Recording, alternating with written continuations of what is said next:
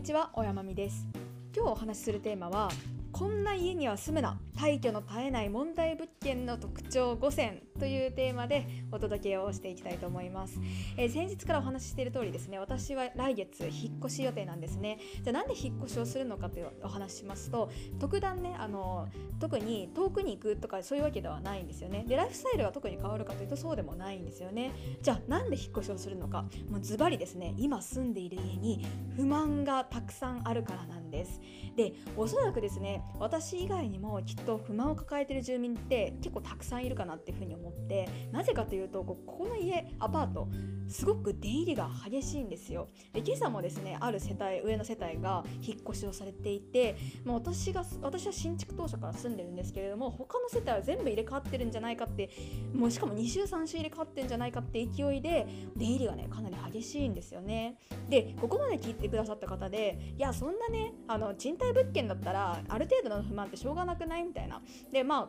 持ち家だと結構グレードなんかも変わってくるので、まあ、賃貸物件あるあるの不満なんじゃないのって思われるかもしれないんですけれども私はこれまで2回ねあの2つの物件を経験してきていて両方とも賃貸だったんですけれどももう今回がこんなに不満がたまったの初めてなんですよね。まあ、ですのであの今後ねあの私自身もこんな物件をつかまないように気をつけたいと思いますしぜひ皆さんにもですね同じ思いをしていただきたくないということで今回はどんな不満があるのかっていうのをねシェアしていきたいなというふうに思います。でこのようなねあの物件の特徴を気をつけることで、まあ、馬場を引かないで済むかなというふうに思います。では早速見ていきたいと思います。え特徴5選ありますが、まあ、前提としてねあの物件として最低限こう見るべきポイントっていうのはは別の動画でね大島てるさんの書籍をもとに解説しているということ。それからですねもう一つ今回あの対象としてはですね比較的家に長いこといる方向けの話になってくるかもしれないのでそこはちょっとご了承いただきたいなっていうふうに思います。あの家はもう寝に帰るだけなんでもう泊まれれば何でもいいですみたいな方はねちょっと前提が違ってくるかなというふうに思うのでご了承ください。でまず1つ目なんですけれどももうこれはね唯一にして最大かもしれないんですけれどももうとにかく日射条件が悪いっていうことなんですよね、まあ、これ物件のせいじゃないじゃんって言ったらそれまでなんですけれどもここは結構大きな最大のポイントですね。でこれ何かというと新築当初はねすごく見晴らしのいい建物だったんですけれども、まあ、そのね不動産屋さんのこう営業を受けてる段階からちらっと言われてたんですね。隣に建物が建ちますと。でそのなんかチラシみたいなのねもらってはいたんですけれども、まあ、やっぱりね人間その時になんないと想像ってできないんですよね。でまあ別に隣に建物だっても大丈夫だろうみたいな感じで高くくっててあんまりねきっちり考えてなかったっていうのが正直あります。でところがどっこいいざね隣に建物が建ってしまうともうもうね圧迫感というかなんかもうとにかく暗いんですよね。であのとにかく日差しが入ってこないのでどのくらい暗いのかというと照明をつけないと生活ができないレベルで暗いです。で別にまあじゃあ照明つければいいじゃんって思うかもしれないんですけれどもこれがね予想以上に一日中家にいるとメンタルに来るんですよね。で調べてみると日射条件の悪い家っていうのは自律神経の悪化にもつながるっていうことで結構健康被害にもね関わってくるのでこの日射条件っていうのはもうマストでね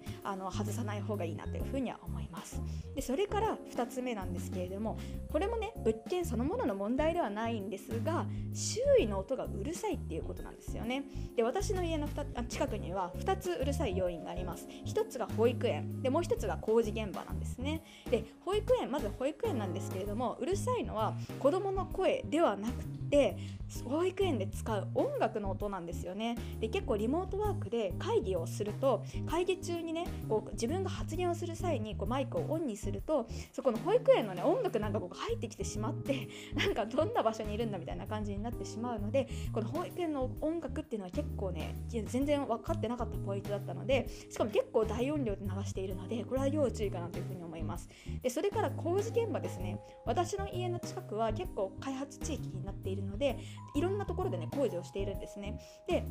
まあ、それなりにねあの例えば土日なんかはあの工事をしてないものですからあの土日にこう内見をした時には全然分からなかったんですけれども工事って平日にガンガンやるんですよね。でリモートワークになると平日家にいることが増えるので当然工事の音だけでなくて匂いとか揺れとかそういったものがね結構こうね来るんですよね。でこれも別に生活に支障があるかというとそこまでではないもののやっぱり健康に支障が出てくるんですよね、まあ、なのでリモートワークで家にいるっていう方はこの保育園とか工事とかそういった周囲環境っていうのにも目を向けた方がいいかなというふうには思います。で続いて3番目4番目5番目は、え住宅まつわるさまざまなことです。3番目はズバリ管理会社が怠慢ってことなんですよね。でも管理会社さんってまあなんかいろいろね問い合わせしたらこう対応してくれたり日々のねあの建物をメンテナンスしてくれる会社だと思うんですけれどもなんかね今の管理会社さんって問い合わせをしても電話もつながらなければメールを見てくれないっていうなかなかすごいところなんですよね。でこれ結構私だけなのかなと思いきやその管理会社さんの Google の口コミをある時見てみたところなんと評点が 1, 1だったんですよね。評点1のとあのビジネスのね拠点のところって探す方が大変なくらい低いと思っていて。で結構口コミも集まってる。数十件集まってて軒並み皆さん1をつけてるっていうのでもうねお察しっていう感じなんですけれども皆さんぜひね物件を確認する時にはその管理会社さんの評判っていうのもきっちりチェックした方がいいです。これは結構生活自体に支障が出てきます。で次4番目なんですけれども住民の質が悪いか悪いっていうところですね。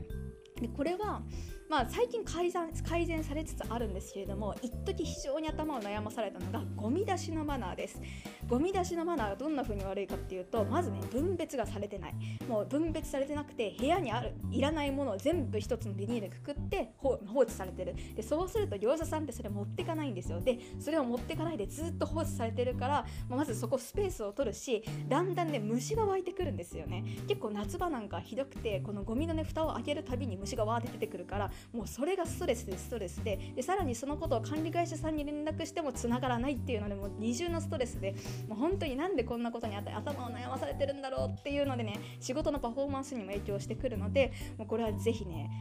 住民の質っていうのをあらかじめチェックした方がいいです。で私今回新築の家だったから住民の質なんて分からなかったんである程度ここはね仕方ないとは思いつつやっぱり新築の家って要注意だなっていうふうに思います。賃貸だから出てくことができるんですけれどもこれ賃貸じゃなかったら悲惨んですよね。で最後5番目なんですけれどもこれようやくね住宅本体の話になってくるんですがこれちょっと欠陥住宅なんじゃないのっていうところがね、まあ、不満の5つ目のポイントなんですね。私の住んでる家はあの新築の時から私は住んでいてでだから古い家ではないんですよね。で古い家じゃなければ結構この欠陥とかこの古い家だと結構不具合も生じてくること多いと思うんですけれども新築の家ってね結構新しいから安心そうって思うじゃないですか。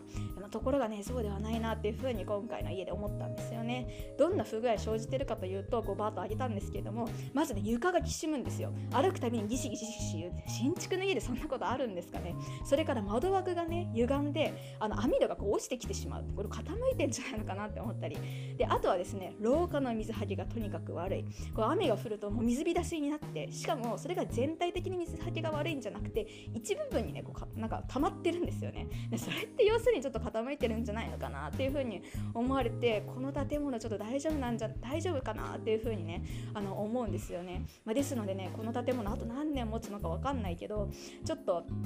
私はもうそろそろね出てこうかなというふうに思いました。ということでですねあのどんな家に気をつけたらいいのかというのを今回は今抱えてる不満とともにねご紹介してきました。で最後結論なんですけれども今回ね痛感したのはその住宅の価値っていうのはその住宅の本体だけにこう目を向けがちなんですけれども実はその住宅を取り巻く周りの環境っていうのもすごく大事だなっていうふうに思ったんですよね、まあ、言うならばハード面だけでなくてソフト面も大事だなっていうふうに思ったんですよね。で今回で言うなら例えばですね住民のねあの周りの質とかあとは管理会社さんとかあとは周りにどんな建物とか施設とかどんな状況があるのかっていうことですよね。ぜひ皆さんもですねこう例えばポータルサイトで家を探すってなったらその家そのものをね見るじゃないですか。あここカウンターキッチンだから良さそうとかウォークインクローゼット良さそうとかそういったところに目を向けがちなんですけれども実はそれだけでなくて管理会社さんとか住民の質とかそういった部分が実はねあや頭を悩ませるポイントになってきますのでぜひ家選びの際にはそういうところもチェックして気をつけていただけると今回みたいな馬場を引かなくて済むんじゃないかなというふうに思います。ということで今回は、えーこの退去の絶えない問題物件の特徴5選というテーマでお話をしてきました。いかがでしたでしょうか？ぜひ皆さんの体験談や感想コメントなどお寄せいただければ大変嬉しいです。えこのチャンネルではえこのように不動産にまつわるさまざまなトピックを取り扱って発信していきたいと思いますのでぜひご興味のある方面白いと思った方はチャンネル登録いただければ大変嬉しいです。それでは今日も最後まで聞いていただきどうもありがとうございました。